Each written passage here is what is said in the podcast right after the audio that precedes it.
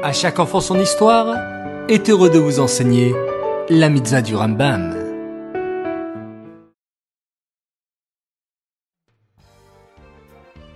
Bokertov les enfants, bonjour, comment allez-vous ce matin? Baou Hashem.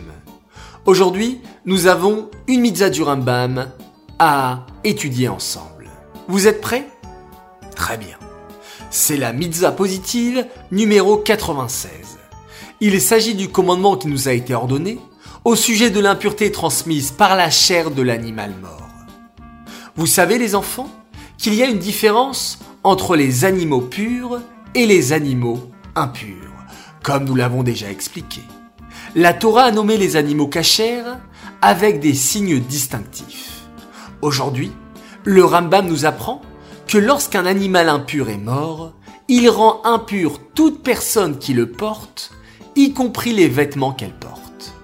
Bien sûr, cette impureté était très respectée à l'époque du Beth Amikdash.